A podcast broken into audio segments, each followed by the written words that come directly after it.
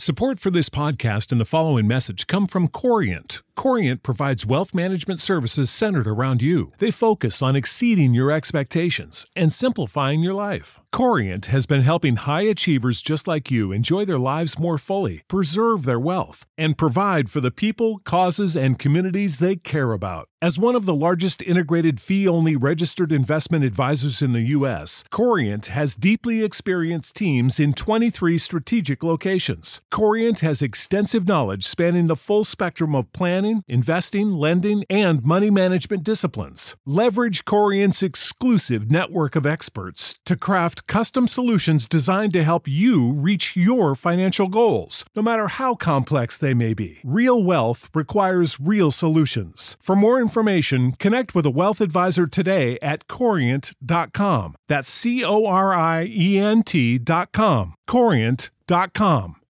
You know how to book flights and hotels. All you're missing is a tool to plan the travel experiences you'll have once you arrive. That's why you need Viator. Book guided tours, activities, excursions, and more in one place to make your trip truly unforgettable. Viator has over 300,000 travel experiences to choose from. Everything from simple tours to extreme adventures and all the niche, interesting stuff in between. So you can plan something that everyone you're traveling with will enjoy. Real traveler reviews give the inside scoop from people who've already been on the experiences you're considering. So you can plan with confidence. Free cancellation helps you plan for the unexpected. And 24 7 customer support means you can travel worry free. Download the Viator app now and use code Viator10 for 10% off your first booking in the app. Find travel experiences for you. Do more with Viator.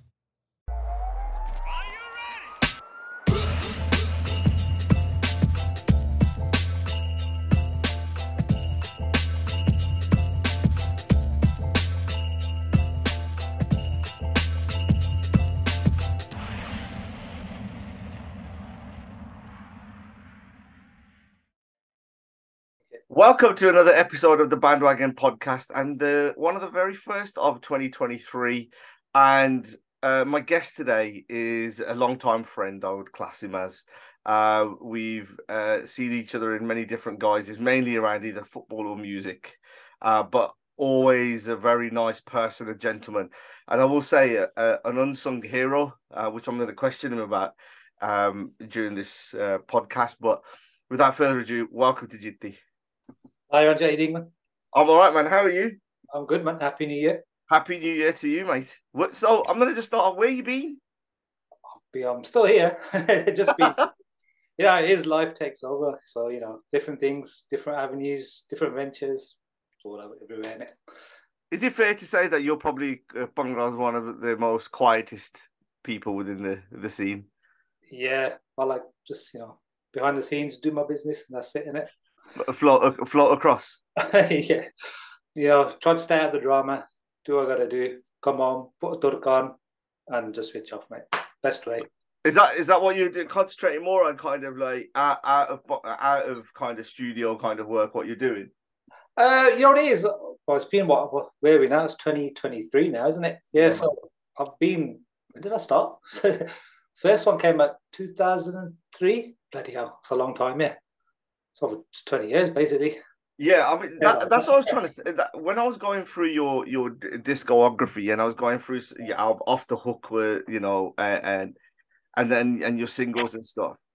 It, it's very hard, and I find this when I'm interviewing uh, quite a lot of artists to kind of get a, an accurate record of their their releases and dates and stuff. Is kind of normally a bit of a botch job. You yeah. can see where people have put things in and you know those dates ain't correct. Yeah, so I, I always kind of reflect it back to to yourselves really in terms of what what are the dates and the kind of like the best kind of chronological order.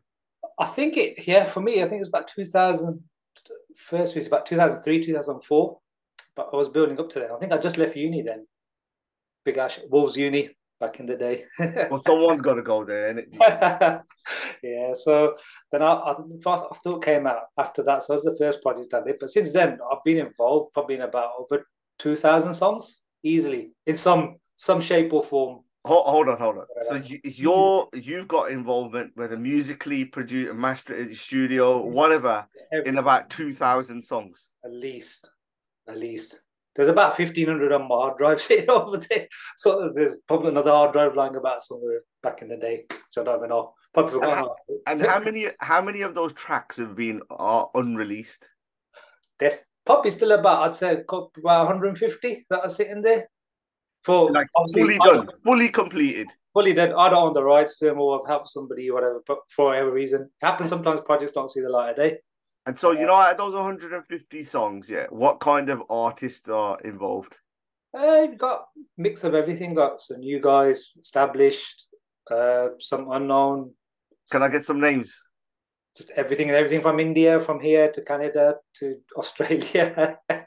Like, sorts, yeah. Even like current current artists and stuff. Current artists, uh, probably not. This is I'm going a bit a bit earlier back in there because I've been a bit quiet the past couple of years. I haven't been involved that much as as, as I used to be. So that's do you reckon? how it is. Do you reckon those? I- I've said it quite. Uh, it's a very common theme about the unreleased kind of projects, which I kind of I've got a very strong passion about in terms of getting Yeah. them out to see the, the light of day because it, they will they'll be lost forever. And lost. I mean, myself, I've got some really good songs sitting there, but can't do anything with them because I've done them for somebody else, and for whatever reason, they own the rights and they just don't release it. It's a shame because there's some good products there. If they were released when they were supposed to be released, they would have been quite big as well. But it is what it is. Just have to uh, crack on in it. So is it is that like including uh, um and we kind of talk about it now actually like ghost production and stuff and that that you've done for other people. You know what? This, this word always makes me laugh. Ghost production. Go on. Have I got it wrong? Well, I've been involved for 20 years. I've had my own studio. I have loads of people coming in and out. So some people I- have always helped.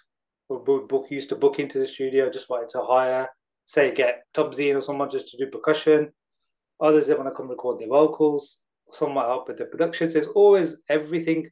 And the funny thing is, people, I say, people say to me, "Oh, Cam Frantic produces all your music. He goes produce your music." But then same people are saying to me, "You guys produce that guy's song." I'm like, "What are you guys on about?" It's like it, it, it's all like Chinese whispers was is what it is. But I've I've helped everyone basically. Put it that way. Oh, so, so the artists themselves will know like what you've done. Yeah. necessarily for. I mean, it's not a secret. I mean, if you hear my music, I've always got my signature sound. You know what songs have got my kind of stamp on it. But anything coming out of my studio is going to sound like my studio. Anything coming out of Planet or Frantics or Suki's, it's going to sound like their sound because it's the way you do your stuff, isn't it? Mm. So, but, but there are some stuff where I've helped a lot of people. Some stuff I've just had a little input here and there. Okay. Is that politically correct? Yeah, no, no. I think I think that I think it's fair to say. I think there's kind of different levels of kind of ghost course, yeah. in I terms mean, of like a tier, look- isn't it? Yeah, some people come with a clear idea what they want for their song. They can't play keys, they can't play percussion. I want it to sound like this, so you help them do it. You're just laying their ideas down on how they want the track to sound. Other people used to come and just give you a vocal and just say, Can you do what you can do? Make us a project. Simple as that.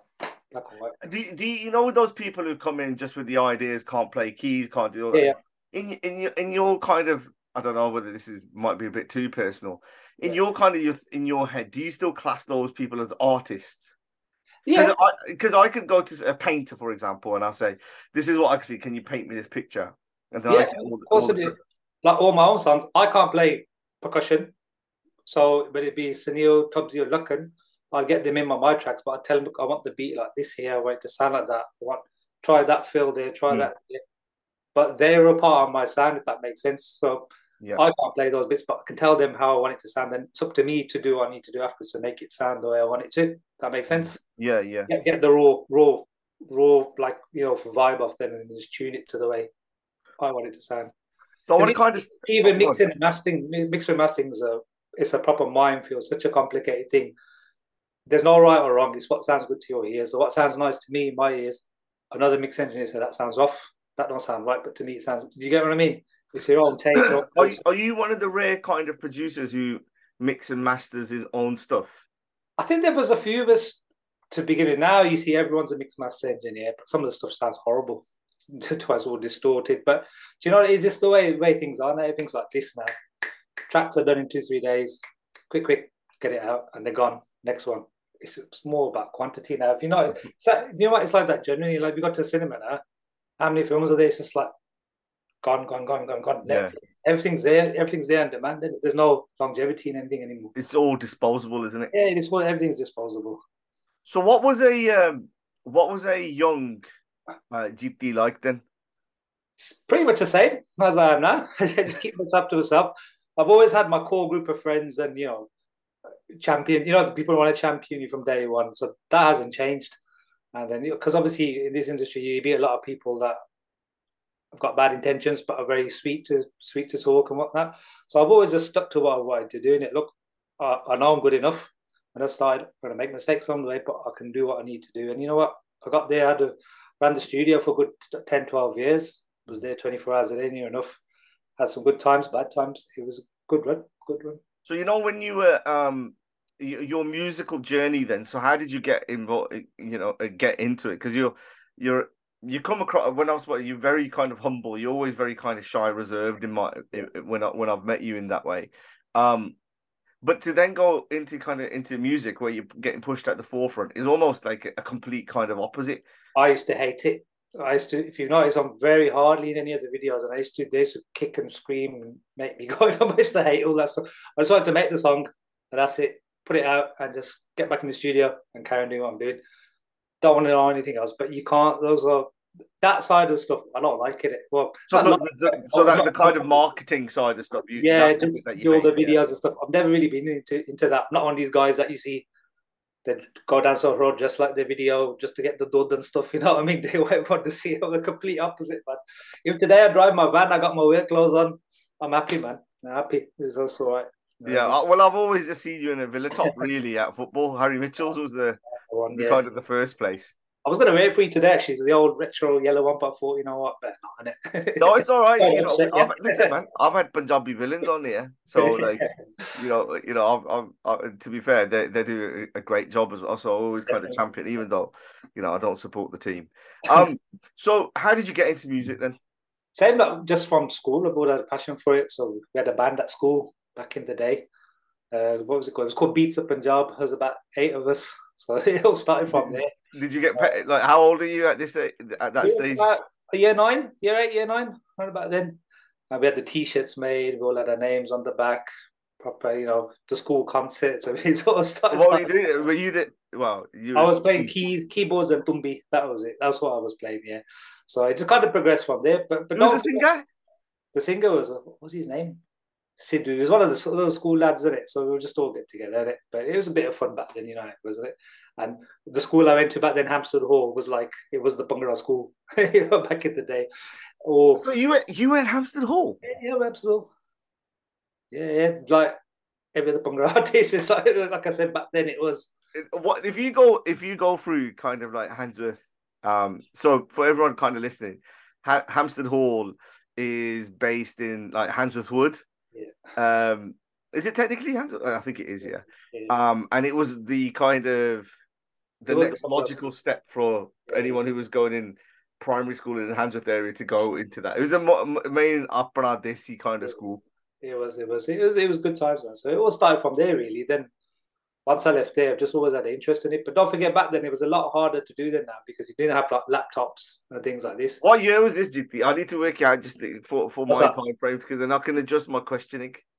What when I went to Hampstead? Yeah, yeah. I started in '93. I left in was in 98, 99. So we're roughly the same age, isn't it? Yeah, yeah, I think yeah, yeah. Like just touch 40 or gone past yeah, it. Yeah, just, yeah, yeah. The Shadamali got me, yeah. you can say it. oh, yeah, you can say it, yeah. Just 10 40. So what what primary school did you go? Grest no. Cherry Orchard. Cherry. Ah. Yeah, yeah, yeah. Oh, oh so, so we would have knocked about with the same lads who went from like Rookery. Yeah, yeah, yeah, probably. So you went for keys. You were playing keys. You got yeah. into like the Bhangra band and then and then like, how soon after that was it? Like, well, this you, you carried so, on the pace. Yeah, yeah. So when when I left there, I saw I was interest in it, but it was more the production side. But like I said back then, it was really hard to. You couldn't just get a laptop and get started. You needed physical gear because obviously that's how you used to make music back then. So you know, save up the paper around or everything, get buy a little keyboard, buy a little sound card, buy a PC, get the software slowly, so slowly, just build it up. And I just started putting things together there. Sounded awful whatever we used to do. All that that's how you learn. And then I think it was about 18, 17, I got a chance to go to a guy called Pete Ware, proper un, unsung hero of the Bhangra industry, talking back to the 70s and whatnot. So he had a he had his studio in Kidderminster. Uh, so I had a chance to go with someone. There's actually my cousin Cam, uh, Cam Bhamra and Davinder Singh. They were doing something together at the time. So I said, let me just tag along. I want to see how you do this stuff. And second I got to his studio, I was just I was hooked. I saw his gear, everything. I was like, Pete. he he gets mentioned by nearly every interview, and that Kidderminster studio has been a, running big, awesome. Uh, and I just asked him, well, look, can I come? I'll make a tea. I'll do whatever. I'll sit here for eight hours. Can you just show me bits and bobs as I go? As I go along, he's like, no problem, come. So every every so like hour or so, he said, come do this. This is how you do this. He said this, and then learned so much of him. Owe him a lot. Le- taught me a lot about engineering, just general production and how to put media stuff together, sequences, how to do this, do that, teach the software, Cubase, this is what you do. And just watching him work and he, he's here for things. I learned a lot of him. So do, that, you, do you think do you think a lot of pro- uh, producers can hide under uh, under like engineers, getting the engineers to do the work? Uh, I wouldn't say hide, they help. I mean, that's what they're there for. They're an engineer, they're, they're there to engineer sound as well. Uh, but if there's a difference, like like I says, if someone comes in, one thing what we, what the studio had throughout the whole thing 10, 12 years, whether you're a singer, you could be the biggest singer in the world, or someone started that. If you had attitude, there's the door. Don't care who you are. I'd never used to let anybody who had like all their God's gift and ego or nothing, because that's not how you know, it's not how we are, that's not how we work, it's not how I used to work. But there's the door. So if you what do you, what do you mean like like you'd already have like an artist coming in with a yeah, you get used to get some singers who's come in like think they're God's gift, wear their shades inside, and those like dark and Jabana, this that you know that kind of I never used to allow it. I was like, off you go, there's a door. And I've turned some big singers away like that sometimes. So I just I just don't, don't like it. It's just me who I am in it. And that was just because so like was that like because then it's just because you've got you're thinking you're bigger than what you are and you look, you're in the studio, you, you're making a song, relax, do your vocals, enjoy yourself. There's no need to give it 10. It's supposed to be a nice, chilled environment. that makes sense. Yeah. Anyone you ask when we used to come to the studio, it was a very chilled, chilled out environment. So we used to have peanut jar there, pool table there, jar there, just do what you want. And did you? And then how did you kind of? Did they ever come back, or was it just like? Yeah, they come and apologize afterwards, and then do what they need to do in it obviously it's not me being like uh, a RC with them. It's just I never, I never even now I don't like that kind of thing with egos and attitudes. If you want to meet and just chill, have some food, relax, fine. If you want to keep being like that, you know what? The I don't like that. Yeah. So, I, so if someone would come and they wanted to track then and they'd come with that attitude, I wouldn't do it. I wouldn't do it. It's like and that so that, that those ethics, that kind of atmosphere is just is is crucial in any kind of development it's got to be, you know, if you're doing something creative, you got to be relaxed and not tense and just chill out in the studio. Everyone's got their own methods of relaxing in the studio. Mine just used to be just chill, come do what you want, make a tea, relax, spend all day here if you want, but you got to vibe in it. Just have a joke in it. And that's always when the best stuff comes out. Even when you're making music, if you're stressed and you're trying to force a song, never works. best songs always happen. You just kind of not not give her a crap about it, but would you just kind of just okay, let's see how it goes tension free. You know what I mean? That's when the best work always happens as well. So when so like going back to where you you've met Pete from that side, how did yeah. that journey kind of uh, uh, move well, progress forward? Well, then from then, obviously, like I said, he taught me a lot, learned a lot. So from then, then I started to get my own gear together, set a little uh, set up in my loft, and started to really put stuff together. Then and then, back then there wasn't much singers around. There used to be your, you know, you, your Safris, your uh, Jazzies, we were all big timers in back in there. Was no other singers flowing about then, if that makes sense. You had the big stars and that was it. So it's very hard to break into this industry with, with help from people because nobody knew you were nobody, nobody wanted to know in it. So slowly, not very helpful at that time. Yeah, nobody was, nobody wasn't it. It is what it was, isn't it? Everyone was a superstar, they didn't want to know. So slowly, so I just started making more music, making compositions and making music around that. And then slowly, slowly got introduced to a few people then uh, Cam uh, Bhamra did some stuff with him to start with, and then it kind of, just kind of grew from there. Then I just thought, you know what, I've got a little team together now. Let's have a go at making an album, and then I made it, and then off the hook that was, and So how did you how did you like because because making an album isn't a cheap thing as well at the same thing. No, it was well. Luckily, we had a couple of guys we just pulled together and done it. Don't forget, back then you had to make uh, cassettes, yeah, CDs, posters, flyers. It was all, and I didn't know back then. I was only what twenty one at the time. I was naive, but I thought, I thought, okay, I've got some posters. I can go and stick them up on Soho Road. No, you can't. I was like, you're gonna get, you're gonna get uh, run down. I go, me, there's a, there's a guy who runs a poster racket. If you don't go to him, they'll come and smash your windows. I was like, really? Serious? Did you? Yeah, yeah, yeah. So if you go, if you, if I tried to go put those posters on Soho Road, you would have come to mass. I never knew any of that. But you let these things you got along. There was a poster. so, did you actually get the call off him? No, no, no. I didn't do this. Someone told me this is the number. Call him. He'll do it for you. You have to do. You have to go to him. I was like, okay. Little things like that you wouldn't have known in it. so, Shit, wow. so you learn. You, there's always a, like it's been quite a journey where you learn a lot of things along the way you would never have thought of in it. just, because I always I always just look at the circus posters on so uh, like same any any kind of poster. There was one guy who had the whole racket. Yeah, yeah. Mad in it. Fair play to him. Right, yeah. The Posterman. Posterman. Yeah, so we did that. I put that album together, and then um, Dev Raj Jassal, uh, legendary Dev Raj Jassal. Uh, I went to his house and said, Uncle, look, starting out, I need a few songs. So he played me what he had. He gave me a couple of songs, and then I had a couple of relatives who wrote one. So you know when you you know you're meeting a legend like him, and like there's there's no words that can uh, be shared of the, about the late great Dev Raj Jassal, like because of the impact that he done, especially with UK Punjabi yeah, music. He yeah. was he was a UK Punjabi. Yeah, yeah, yeah.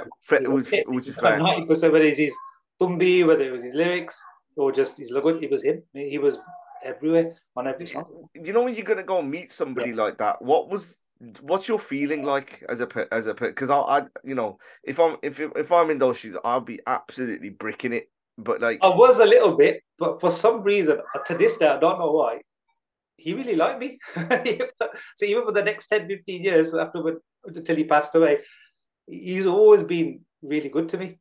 Like, and he didn't even. The, when I tell people this story, their eyes open. He, when I went to get the first song of him, I said, "Uncle, this is what I want to do. Please, I, I, I love you. I want the song of you." He gave me the song for free.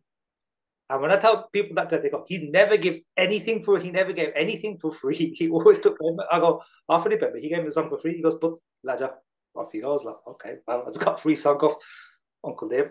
And that was it. And then he played on all the songs as well on the album. All the Tumbis, everything was his. And that's it. We had a long working relationship. Even to when I closed the studio, I put it on Facebook as well. Yeah, I've seen that. I had a final, yeah, he wrote quite a nice message on there. So which I you know obviously took a photo before I left that unit and stuff. It was just quite nice. Yeah, I had a really good working relationship with him, and we worked obviously in the future after that as well. So you know what, uh, um, so like you know when you're putting a, a, a journey of like an album, I, I say journey because like yeah. for some people it can be just a mixture of like ten or eight to ten random songs just mashed together. Was there any was there any reasoning or, or uh, of, like a thematic kind of um, yeah. flow through it, and and why the title of your album? Well, for me, it was just uh, I wanted to make a different kind of song, like on each stage of the album. So it was just finding. Back then, I used to really focus on making compositions. So if I if I had a composition, I'd like I'd I'd make the composition first and get a song written to that. Or if I had a hook line in my like, I'd I'd work that way around and just see if it worked if that makes sense. So I had about 20, 25 compositions and narrowed it down to those 10. And I thought this will work as an album. And don't forget, it was the first time I was doing it as well. So I made mistakes along the way as well. As you do, you learn as you go along. So who so, was your label at the time? We did it ourselves. It was me and my cousin Cam and another guy called Kamal. Uh, so we just got together and we done it. And that was another issue as well because at the time there was only two, three big labels. There was always say Movie Box, High Tech, uh, and I think a touch of ANV as well. So it was very hard to do it independently back then as well because obviously these were the big guys and they didn't want nobody coming in or whatnot. So, but we, we, we got there. We got there in the end. You learn as you go. Like used to. Like and were you building up your your studio at the same time as when this started? Yeah, yeah. So it was at home. I started at my mum and dad's initially, and then uh, a couple of years after after then I started learning the engineering properly, and I used to open the studio, help people come in and whatnot. Um, we opened one with Serious Records. That's when we started the Nibalier albums and the Getting Serious. That's with another guy, and that's where we made all like you know Chalakia, Miramai. That's the next stage of where we where we uh, kind of. What was, so? What was the reaction to to the album when when, really when you good. first came out? it was really really good. Surprised me to be fair. I mean, back then we did. I remember to this day we did thirty thousand CDs and fifty thousand cassettes. Yeah, back then that was considered really good for a newcomer back then. yeah. And that, that, like you sold that amount, yeah. Sold that physical copies, yeah, yeah, yeah. Believe it or not, yeah. I still got. I think I've still got about hundred cassettes left somewhere, and about five CDs like knocking about somewhere. You can stick them up on eBay. There's a lot of people make a lot of money on them now. Yeah, so that was uh, that was it. it. Done really well. The response was really good. Then obviously started to get names started to get out a bit. Then female singers got you. It makes it a bit easier then when you're trying to like make more contacts or like you know work with people. No, you did that song. Okay, that it kind of just opens a few more doors. And was that the reason why you did the, like the ten different kind of songs because they got a different style and it might attract more singers to come in to work with? Yeah, it was just I wanted to make different songs, just experiment a bit as well. And you know, I listen back to some of it now. I think, what was I doing there? Why did I try that? But okay, that would That it's it's about experimentation, isn't it? Because don't forget there was not hardly any internet anything back then, so the so the concept was on the album, if that makes sense. You couldn't yeah, the album name was interesting. I just wanted to know what was you thinking around it. I can't remember. I think we just put loads of names into a hat, you know, and just picked one out. random. I think it was a random. There was no actual meaning to it. it we picked it up from somewhere. and We just let's go with that because it was just it was long in it. Tremendous. Honest, simple. honest, simple. Picked it out of that. it. It didn't have any meaning like that. I said, but that album has like the whole journey of the album. Kind of started my journey for the next 20 years, if that makes sense. And it was. Uh, so, how many singers did you have on the original concept of the album? Uh, we had about eight. Eight.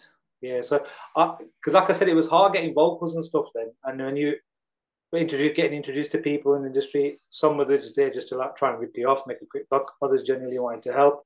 So it's all a learning curve in it. You need to go through the bad times to, you know, see the good as well. So it was a it was a long journey, but it worked out well. And that was uh we did um um that was when Rakesh first come over. Uh, he he sang the Surgeon remix on that, and that's the first one I first met Lehmber as well. And we did uh, his first video Mella. And Cam obviously we did Ardos one year with that. Even that when I made Ardos one year, um, I just started. I don't know if this guy in Wolverhampton called Bill Cooner, Bill Media. So yeah, he, yeah, yeah.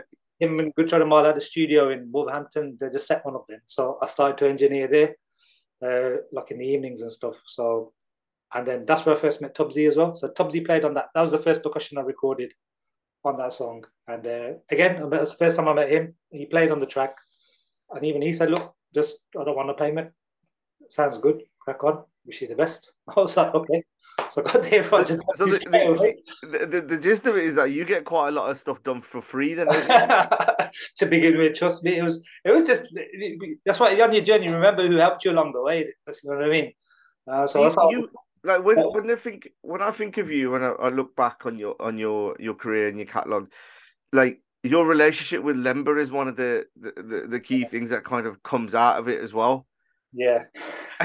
yeah. I mean, we'll get into that in, in a second, depending on what you want. But like, how did you guys first meet? Well, it was that um, there was a, I had the Mella vocal, and he had, I got it from someone else. It was another record label back at. It was called Crystal Records. So they, they gave the vocal. Uh, so I made the song, and uh, he'd come in the UK and he'd heard it, and uh, through like a third party, he said, "Look, I want to meet the guy who made this." So we met and we kind of got on there and then. So I said, look, we can try. We can make a video for it. And that's when we made the first video. And it just kind of grew from there then. And then uh, this other guy set up a label a couple of years later, Serious Records. So he, he'd signed to them. So I'd kind of run that label for the next four or five years. I had full control of everything then. So like getting Serious, uh, Nibali album, Tilaktia, uh, the Bolnia, Serious duets. So I kind of handled all that. And that's where it just kind of grew from there then. And in that relationship then was like because we know like his relationship with, with Zeus, he had some bangers there, and he he he, he sang for everyone virtually. Yeah, yeah. But like with, with, yourself and that, there, there, was always that kind of extra kind of chemistry within it. Like, was the was the relationship reciprocal because it was almost like you needed kind of each other for, for some of the for yeah. some of the tracks. Yeah, of course, of course, it, it kind of worked. It, it was just because don't forget back then you're what you're 20, 21, 22, got no mortgage, you're not married, got no kids, so you're free you're free to like sit in the studio till three, four in the morning. Your kind of brain is totally focused on that. So it was always it was always ticking oh, should we do this? Try that. Try this. Try that. Does that work? And it just it just kind of works. So we had quite a good relationship with back there, and it kind of grew. And to be fair, yeah, having that relationship's kind of helped my career, and the songs that I've done for him have helped him as well. As long as the guys, it's hand in hand. I always said is the singers always think they're the star, but it's a team. It's a percussionist, it's a writer, it's a producer. One don't work without the other. So that's always always key always key. And, and how do you and how do you kind of manage expectations of when, when you know I'm, I'm, just saying with all artists that you've worked with as well because you know if you go through your history you've worked with some of the biggest artists around. Like how do you kind of manage their expectations and egos as well at the same time? I mean, you gave a little bit of hint about or your attitude yeah. out of the studio, but where like you that was when you first probably yeah. when you first started that, but like now like at that time your reputation's growing, your catalog of the kind of work, your artist catalog is growing as well. How did you manage that? Well, with for me, it was just like, look, this is what I want to do with your vocal. Here's the composition. Just send me a guide and go away. Don't bother me for that three, four weeks. Just let me get on with it. If you don't like what I've done, fair enough, scrap it, throw in the bin.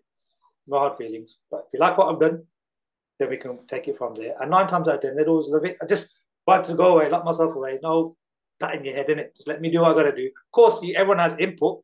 Have you, but let me do the core of what I want to do first, and come and add your input afterwards. And yeah, we work together. Okay, that looks like that. We can add that. We can change that. Little little things and just build the track together. Like I said, because one thing I always used to do, I always used to be in touch with the writers that I had the songs written, because I think for me it was always important.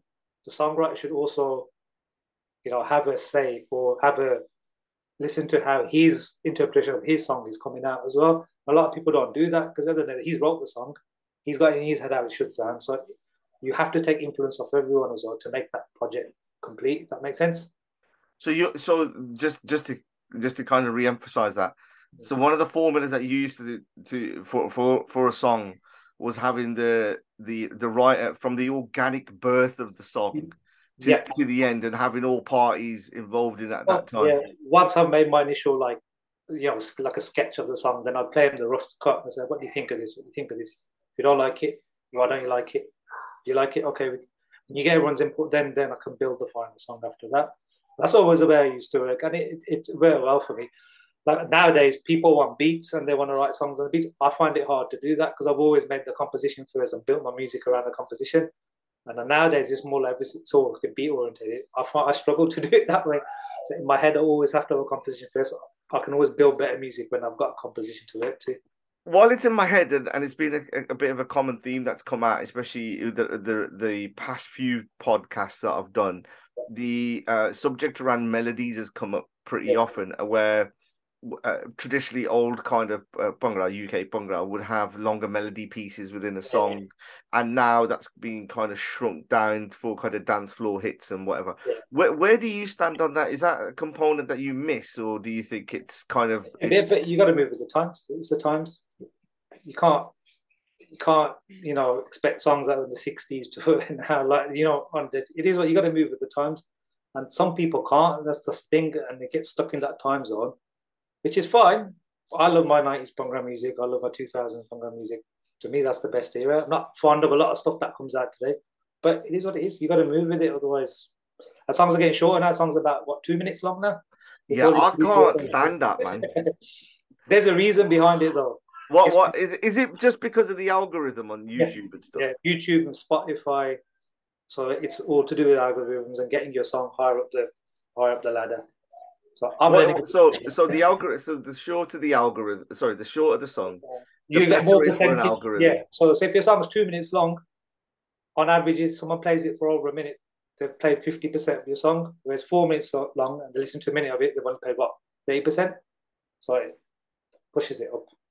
So the more percentage of a song or a track yeah. that gets get uh, that's oh, listened to, yeah. the higher it goes up in your chart and, and, and, and money wise and I just think generally people just don't want to listen to long songs anymore because people's attention span is not there like it used to be.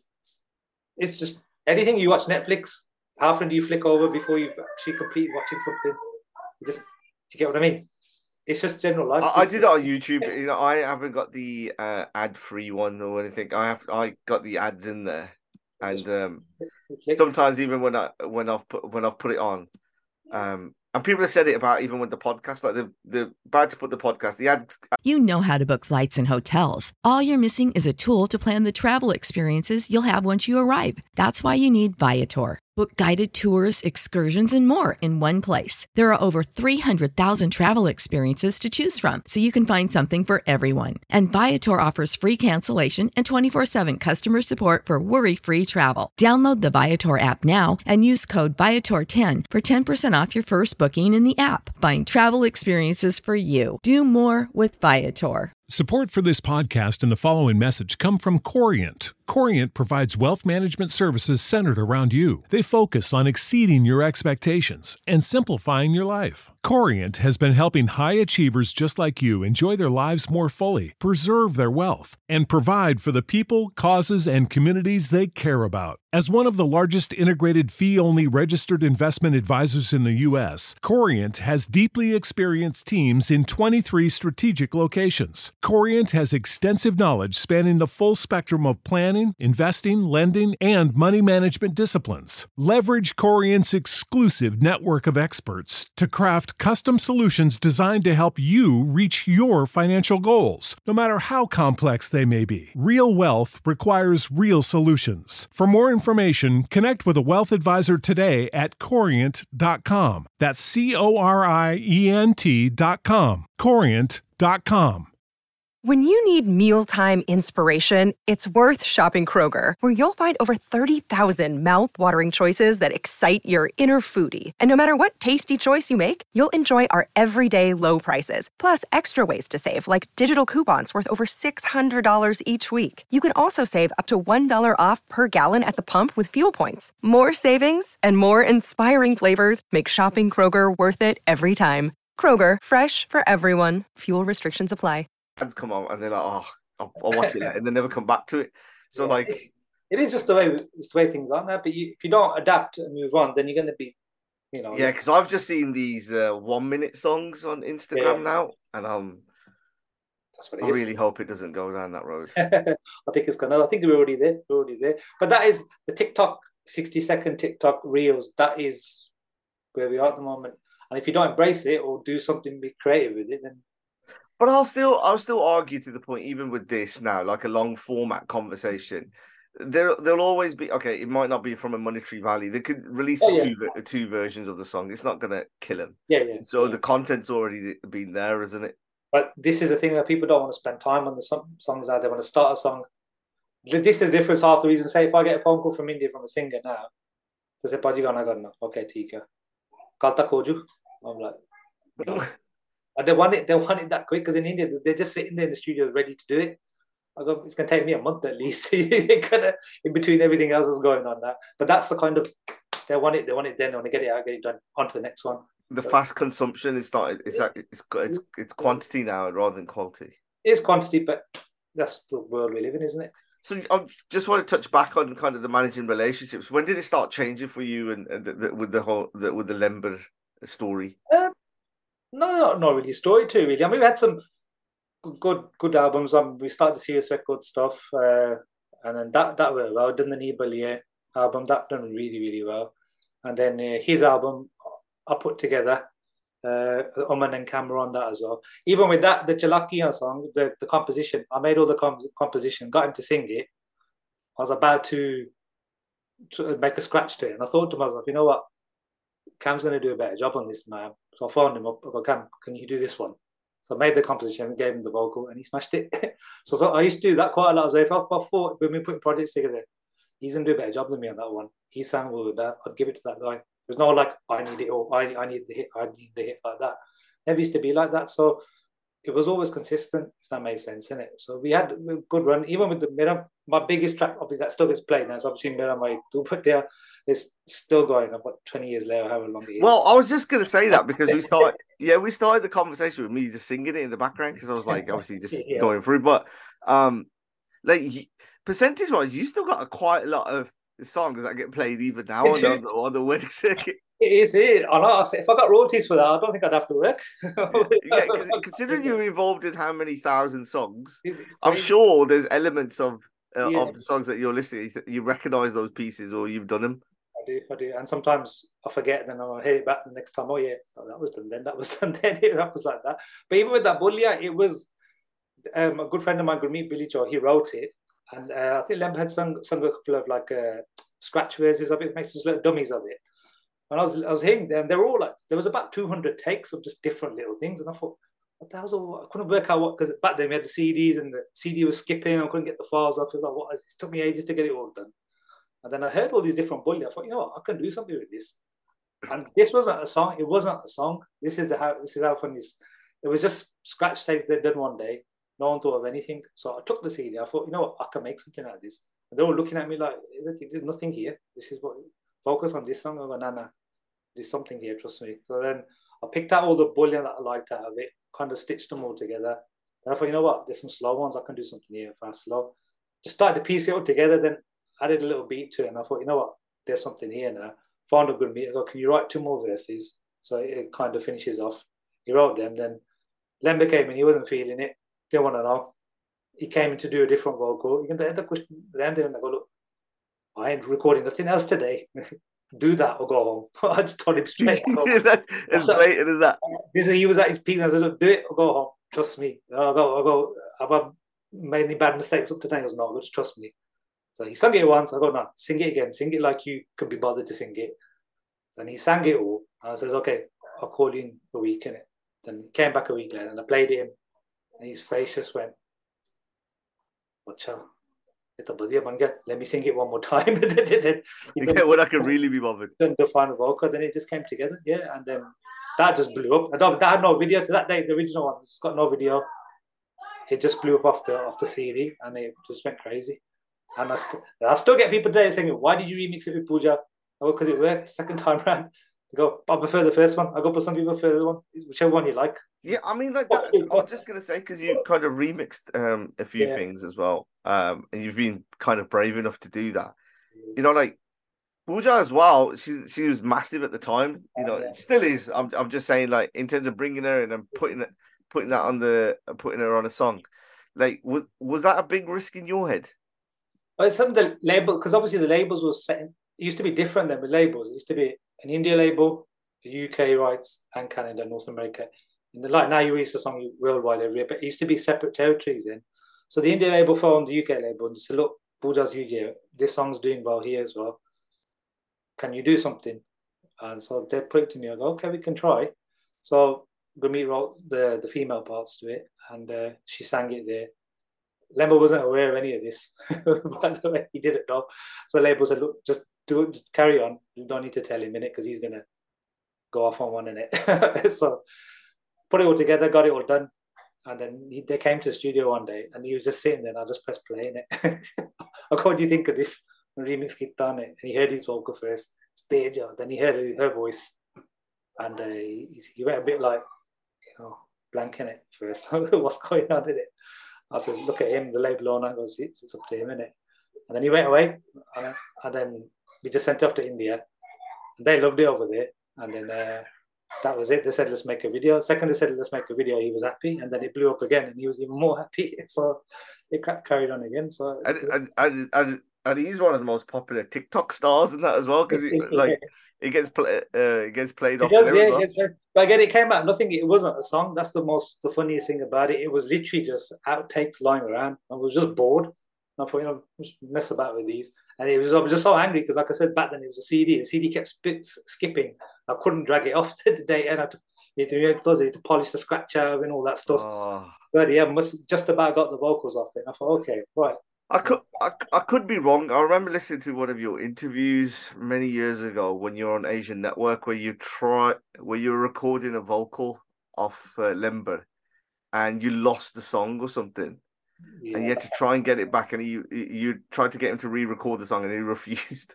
Yeah, well, I refused. I think it just didn't come out right. They lost. What? What was it? Am I making that up, or was that? Well, I did. That happened quite. That happened quite a lot back in the day because you know what used to happen you used to send they used to send it from India, the vocals, on a DVD in a package.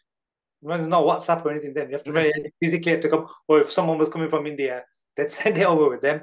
And they just used to get bashed and boshed about, and then they never used to work when they used to like get here. So you usually have to wait for the singer to come over here when they're in the UK, then try and get them to do it. But never used to work. Never used to work. That used to happen quite a lot, believe it or not. So, oh wow. Okay, so CDs with vocals on that today don't I don't even know what's on them because they don't work. yeah, I think it was more. It was, and this is where I'm going to probably dig a hole even more. I think it was in the case where you recorded it and you lost the hard drive or something. You lost. Oh yeah, the... I lost. I lost a lot of data once or twice. That happened, and then yeah, some singers refused to do it again because they want payment again, which is. But what they never used to realize, you're damaging yourself. And then if a product comes out and it's good, it's going to be your. But let's first face it. For some as well, the singer's great. If it doesn't go so good, for music marasi, lyrics marasi. So was the way. You also had a band as well at the same time as well when all yeah, this was going on. We started something. Yeah, we started to set it up. Serious Seven. Again, it was just a mates messing about. Uh, the studio used to be like that. Everyone used to come in while I was working in the day, and just you know, he'd pop in, he'd pop in. Can I come? Can I come? Yeah, like, George, just sit there while I'm working, and he just should just try something, see if it works. It worked for a bit. We had a bit laughed, and everyone. Then obviously all the guys that Rambo, companies, then they took they wanted to do the band more seriously. Uh, and so obviously they moved on with other other bands and stuff like that. But I just wanted to really just stay in the studio. The live things never really appealed to me. You know, I just wanted to solely focus on the studio. So that's that's what happened. So it was all right, man. Again, it was, it was just fun at the time, innit? So when did it? When did you start making the decision around the um the, the, the studio? When did that start? Because it was a successful studio. Yeah, it, it was it was very popular um, you know, all, like as I, I, mentioned before, loads of artists. Yeah, yeah, yeah. when did you start having the thinking that okay, this is not working out? Uh, I had it. I had three, so it was, yeah, the one I had at home we started first. Then we moved to the Serious Records, which was in Hockley in Birmingham, Tinset. Then from there I moved to Smethwick, which I had that one for about ten years, and that's the last one that I had. It, we've done everything there. I'm talking like people will come in to do percussion. Every single will come in for vocals, production. Just I remember seeing footage of that. It's one of the first studios that I saw being uploaded to yeah, um, yeah YouTube. But you used to like your boys, your core groups used to have quite a lot of video footage and upload it as well. Yeah, I used to let everyone in, just just relax and do do do what you're gonna do. Because a lot of studios then used to be quite close knit. Or oh, you can't hear this, you can't hear that. I'm like, just come, you can hear what I'm working on, as long as you don't record it and put it on the mm. net. But you can trust people back then, in it. So you, like I said, you call people you can always trust, can't you? So that we had that for about good ten years, and then after a while, it started to become a bit more like uh, I was I was having enough of it. Like it was the same thing over and over again, same pressure, same kind of like mundane. Where was the pressure coming from? Just everywhere and everything in it. Then you got used to have like like someone used to come and drop the song on a Monday again, and get on a Wednesday, and you got hundred one things to do, and I kind of started to fall out of love with it just you know all aspects of it the recording the mixing the production. And i just well, i think it was about 2017 i eventually shut that place. And then my son was born in 2015 when he was born i thought you know i actually want to be at home and watch him grow up. This is my focus now. These singers can take that take the mickey can you know take a back step in it. So and from then it just kind of so my setup's at home now. I'm at home. I can do it for when i work i can work. So i'm back to now where I was 20 years ago, if that makes sense. Because by then I'd fallen out of love with it. I didn't want to do it. I didn't want to look at a computer. I didn't want to look at a keyboard. And how difficult it was it then? Because obviously you got financial obligation yeah. where.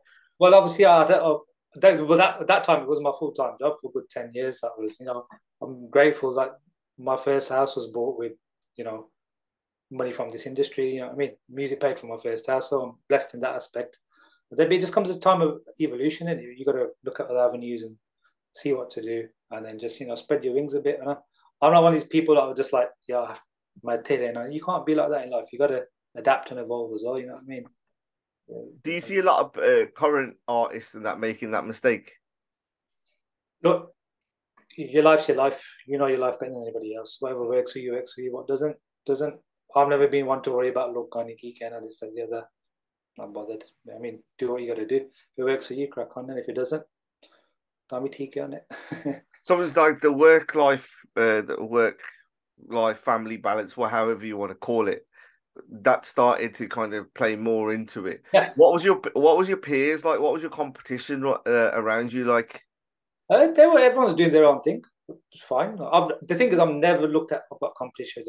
Never, never. One of my idols, uh, Cam Frantic from day one.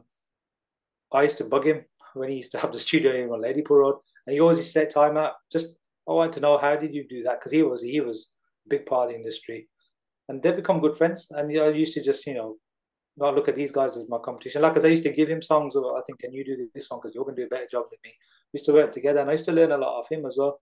So I never used to look at any competition. It's just focus on what I'm going to do. If it works, it works. If it doesn't, doesn't. I used to listen to everyone's songs. I used to love a lot of the producer songs, singer songs. Still, you know, still do. So, Were you a rarity in the industry at that time? Because I, I know even from what you're saying now, like that is not the kind of common practice within there.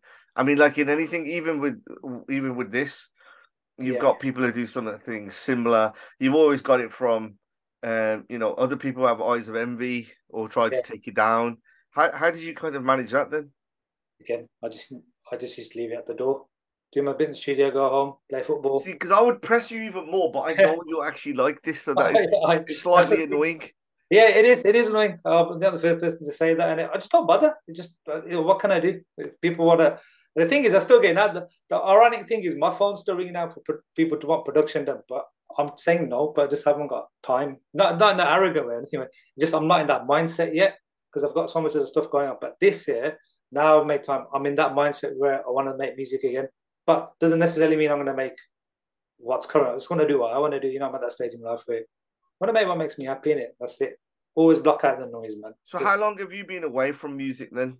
Uh, you know what? I shut the studio in 2017, 18, but then I set up again at home. I did it for a couple of years. So about past two years, I've been just like on and off, on and off. But this year, back on it now as well. And but you know what? I've been blessed, man. I've been got to work with, I'd say, 95% of people that I wanted to. So Shinda Shinda, really big idol of mine. I got to work with him. That was great.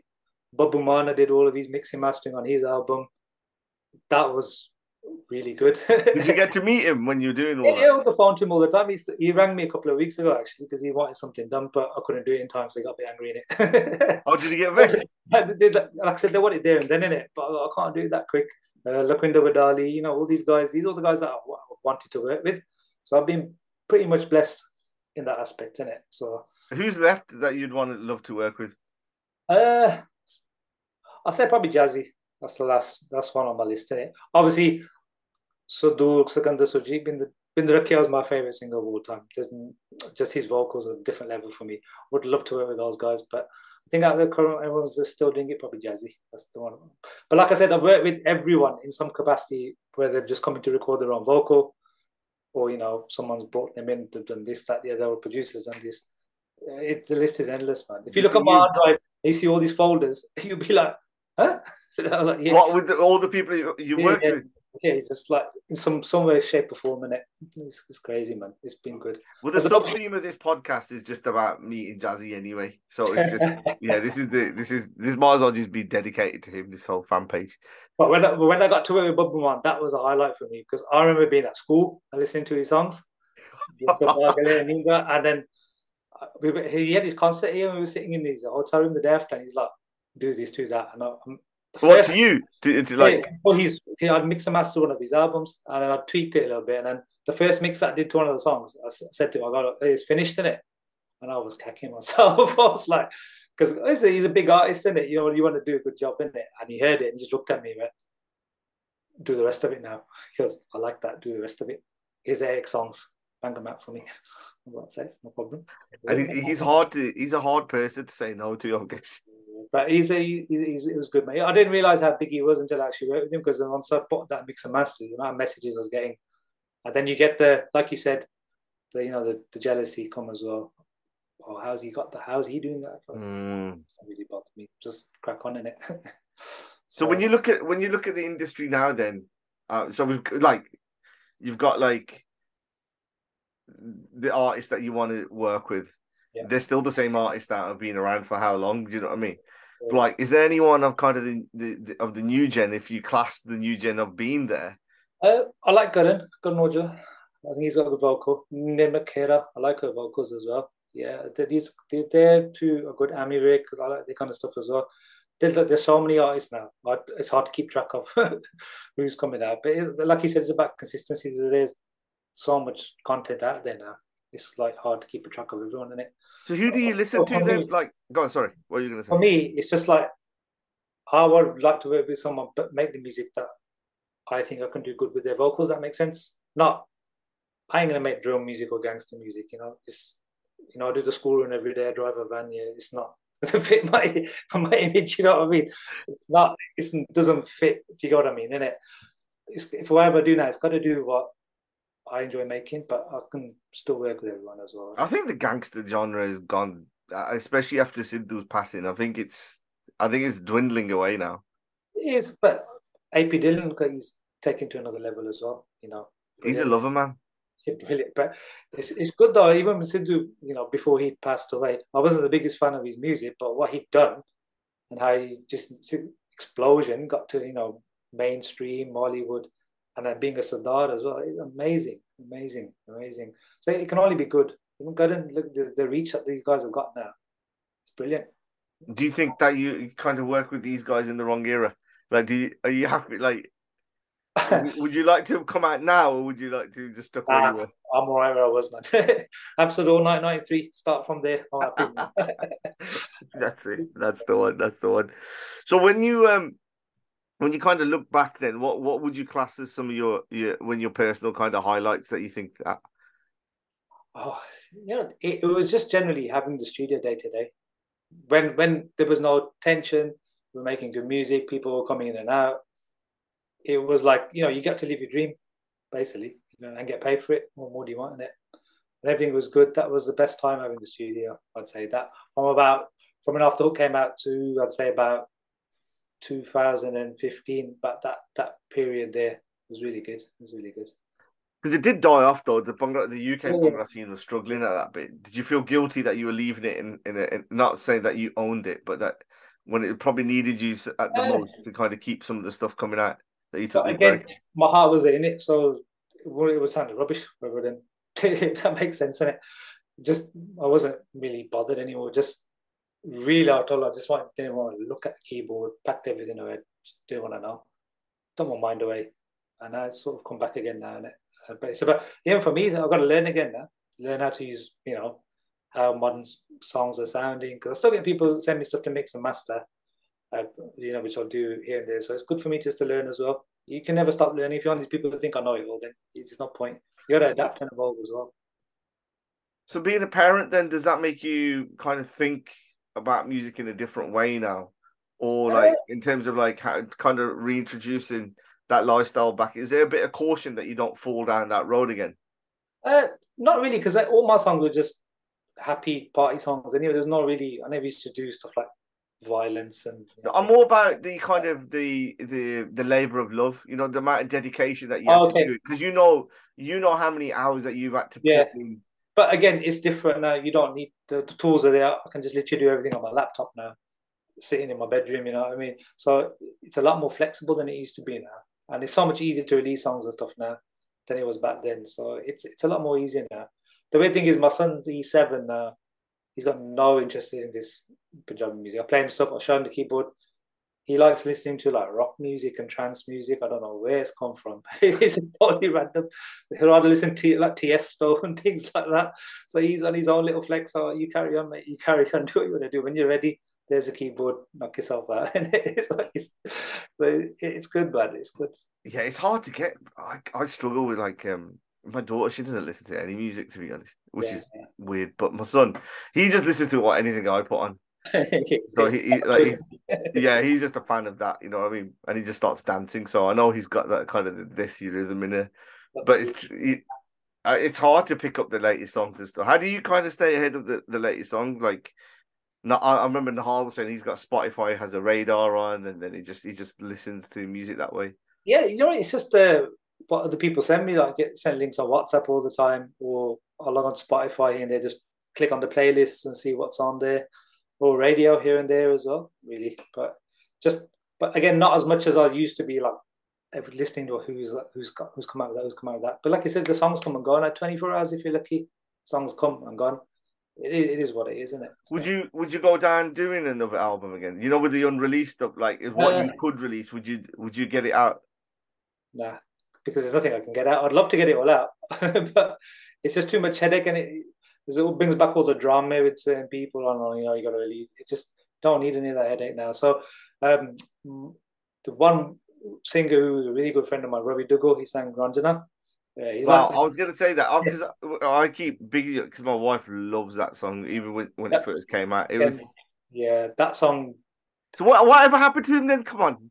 Well, he he he was from India, so he came here first, and he went back to India for a bit, but he's back in the UK now. Uh, so we actually we met up a couple of weeks ago actually. So this year we're just we're working with him because working with him is like a friend or brother. There's no there's no like a, uh, it's not a singer a singer producer kind of relationship. It's just you know he comes around here, he comes with his wife. We just chill, relax. It's fine. You know what I mean? So, and me and him had a good connection. We had a really good like chemistry on working and stuff. So I'm going to be working mainly with him just because it's just family and it, just nice and chilled. So yeah, okay. So is what is that album or just single or? We'll see. We'll see. I think we're just kind of going to make a few covers, make some few songs, and just put them out really, and just see what kind of right people. Cam Bamra is he coming out with anything? I don't think so yet. I'll have to ask him after this, isn't it? yeah, I think everyone gets a card here and then, it, but it's hard. I'm saying I'm going to come out with something. Let's see. Ask me 12 months in it. Well, no, no, it's it, it, you know, it's, it's just I had uh, DJ Dip said he was going to release a lot of stuff. I had Shin you know, quite second guessing himself about a lot of like doing an acoustic album. I was like, you're like the godfather of acoustic kind of UK punk. Like, why are you asking anyone's opinion? Just do it. Uh, that that is it. So like, look, if if I release song, it's gonna be some program music. It's gonna be some slow jam, but it's gonna be what I like. yeah, but I, but that's what I was trying to say. It's just like I don't. I've never followed like a trend. of always. Yeah. So you, I've got the most faith in you because like You've always got it in your thing. Yeah, my whole thing for my career I need to make a sound. If someone listens to that song, they're gonna know that's my music straight away. Like the Saholta sound. Yeah, so I've always had that in my song. This is the rhythm, the percussion, a couple of sounds, and people have always known that on the track. So why would I want to sound like every other young producer coming out now? To me, it don't make sense. People listen to it, they don't. That's fair enough, but it is what it is. The ironic thing is, people say, "Okay, that music's all no one listens to punk," but when I get my Spotify like. Uh, analytics at the end of the year, my largest listening group are 18 to 24. That accounts for 70% of all my plays. So you tell me it's weird. There must be up and coming DJs getting, know, getting the wedding sets. It's a weird one. But like I said, I can only do what I can do. I ain't gonna try and be anybody else. Never have done in it. So if people listen to it, listen to it. They don't. It's fine. I mean, you you come across, and and and I've said it before, very very measured in in in in your approach and your kind of life course and what, what you're doing. Is there any sort of kind of, I think regret regret is a very strong word. Is there kind of some of the lessons learned, and what would they be? Uh, well, you know what? Throughout my career, when I've had young kids that starting that doing stuff now, I've always tried to give them advice. Do this, do that. They've always asked for. If anybody used to ask me for advice, I always give it a minute. Back then, one regret I had was probably paperwork wasn't really a thing कोई गल नहीं बन गई गल in it and that not having stuff signed properly and whatnot hurts you later on in life with that way but it just always have but you learn of these things you learn how to you can't just be a music producer now you have to be a businessman you have to have your paperwork and your royalties your copyright everything you have to have that side of it that was the only thing really that I kind of took my off the ball a bit to begin with but it's a learning curve isn't it so I always make sure did that financially cost you in the future? It did a little bit, yeah. On some projects, it did. I can be honest, it did because you have a verbal contract with someone, but you're young then, you're 21, 22, you're just trying to get in. You, you don't really think about that stuff. And was it in favor of the singer then, rather than yourself? Labels, labels, and singers, and a few other people. It, it's it's very complicated back then. It's a lot more straightforward now. A lot, a lot easier to do now. But I always say this to young people: so make sure you've got this, make sure you've got that back then there was nobody nobody wanted to give you advice when I started. They wanted you to fail. Nobody wanted to let you in the circle. It's different now. So people ring me all the time asking for advice. Yeah, well, whatever I know, I can tell you. Just apply it to yourself, and it. And it's so easy to release songs now. I don't get why some of these young guys complain it's so hard to get out there. It's easy. You can do everything from your phone. You're not going out software putting flyers on. They're phoning that guy. They're phoning that guy. You can do everything from your phone. It's just about yourself. You got to be consistent and you know have that you've got to put the graft in and i think that's where a lot of people go wrong especially they don't have that some a lot of people do the good artists do but a lot of people don't have that drive you know that energy to keep at it. And nothing's always nothing's gonna work all the time. You're gonna I think you know you can release hundred songs, one might work, you know, ninety nine might not, but you got to keep going in it. Yeah, because it's interesting that you know to put out content is so easy now. It's just that it's so saturated in like getting your slave to the algorithm, really. It's that as well. Everything. It's that thing where people are using the same uh, like uh, sample hubs like Splice and things like this, which I've only come to learn of about the past year or two in it. So it's going to sound the same, but like I said, my whole focus when I was playing was I need to make my sound sound like me, not like oh he's doing that, let's copy that. Oh that song's done well, let's try and copy that. Do you know what I mean? I never used to do that, and I think that's the trap a lot of the youngsters fall into at the moment. So very talented kids, because I mix and master for a lot of them that coming from the UK, very talented young producers and stuff. But I think they get involved in the hype of it's got to sound like before thinking about it. Does that make sense? Before yeah, yeah. We're just trying to copy and just get it out. So we can do that. If it's worked for him, it'll work for us. But it just never works like that. It never works like that. Mm. So, so um, this is the Bhandwagon, and um, if you're not familiar with it, this is the opportunity where I give the guests to kind of either get something off their chest or is it a bandwagon that they want to jump on or off? So this is kind of your your space to do that. You know me, man. I just want Villa to win a trophy. That's all I want. An FA Cup or get into a Europe, Europa League spot. That's all well, I Well, technically, you kind of won one with uh, Martinez as the World Cup winner. Yeah, yeah, yeah. I'll take that. So, what do you? Uh, I mean, you're quite active in the, the in the Villa scene as well. Um, I would say, kind of as as a, a virtual supporter that, or that, match go. No, no, I'm joking. I'm joking. That's the only time you'll actually see me angry is when Villa play. You can see my emotions go crazy. Then that's when I get violent. yeah, yeah, because you're fairly calm even on a pitch, to be fair, which is annoying again. Uh, but um, yeah, I mean, um, the, the like the Punjabi villain movement, and I think the Spurs movement. There's a few other teams that have got Wolves have got one. Like um, the, United got one. Ever, say again. United got one. I don't think so, man. I, I think you're all in. You're all in West Brom. You can get together and make one, aren't you? Nah, we're not in West Brom, mate. we're, we're all like this. Well, technically, if you're Handsworth, you're you're Albion. Yeah, but no, nah, I was born in Aston. So there you go. Yeah. Well, I'll let you. I'll let. Yeah, I'll let you off. yeah. Anyway, I was I was going to go down a different road then, but I thought I better leave it.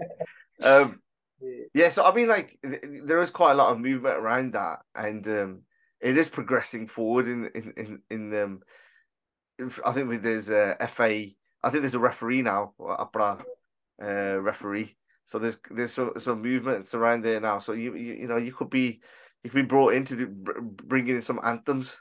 Yeah, I wouldn't mind. I wouldn't mind. One day, one day. Yeah. Now, I mean, look, I've had a, like, like I said to you, I've got a, had a really nice career. Not done yet. I think I've got a couple of years left. So. Yeah, hopefully not, man. Like you just said, you've just come back, and you can't be yeah, talking yeah. about like, retiring again. But it'll just be now. It'll just be like what I want to make in it, just to enjoy it. That's the main thing. Like, if I'm enjoying my music, I know I can make some good music. I'm going to put you on a last question from me. I'm going to put you on a, a really difficult um, position here. Do you see? Do you see some of your work as being like as a? Do you think you get the the credit that you should have get that you should and deservedly get? Probably not. Probably not. But I've never let it bother me. In it. It's my choice. I, I knew you were going to say that. just do you know what it is? If I go to a wedding or something and I hear my songs get played and people bouncing around and jump jumping to them, I just sit there and I just laugh. like this is mad still today, 20 years later, I still I still get like a buzz. You see everyone singing the words, they're all dancing. And I had it in my head when I was making that those songs. If I drop it here, this will happen, and it still happens today on the dance floor. It's wicked. That, that I love that. That's enough for me. That's enough for me. Do you think on that note? Thank you very much, man. And then I will hold you to account here. Yeah. I will be bugging you, and uh, I will get you back on when you're out when your tracks are ready to come out. Yeah hundred percent. And I'll, I'll, get Ravi on as well. He can sing you. Yes, yes, hundred percent. I need to do that.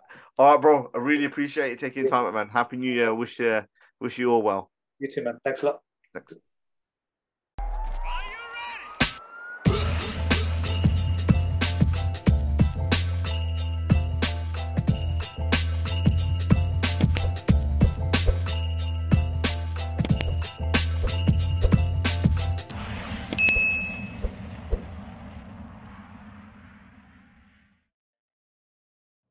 You know how to book flights and hotels. All you're missing is a tool to plan the travel experiences you'll have once you arrive. That's why you need Viator. Book guided tours, activities, excursions, and more in one place to make your trip truly unforgettable. Viator has over 300,000 travel experiences to choose from. Everything from simple tours to extreme adventures and all the niche, interesting stuff in between. So you can plan something that everyone you're traveling with will enjoy. Real traveler reviews give the inside scoop from people who've already been on the experiences you're considering. So you can plan with confidence. Free cancellation helps you plan for the unexpected, and 24 7 customer support means you can travel worry free. Download the Viator app now and use code Viator10 for 10% off your first booking in the app. Find travel experiences for you. Do more with Viator. Save big on brunch for mom, all in the Kroger app. Get 16 ounce packs of flavorful Angus 90% lean ground sirloin for $4.99 each with a digital coupon. Then buy two get two free on 12 packs of delicious Coca Cola, Pepsi, or 7UP, all with your card. Shop these deals at your local Kroger today or tap the screen now to download the Kroger app to save big today. Kroger, fresh for everyone. Prices and product availability subject to change. Restrictions apply. See site for details.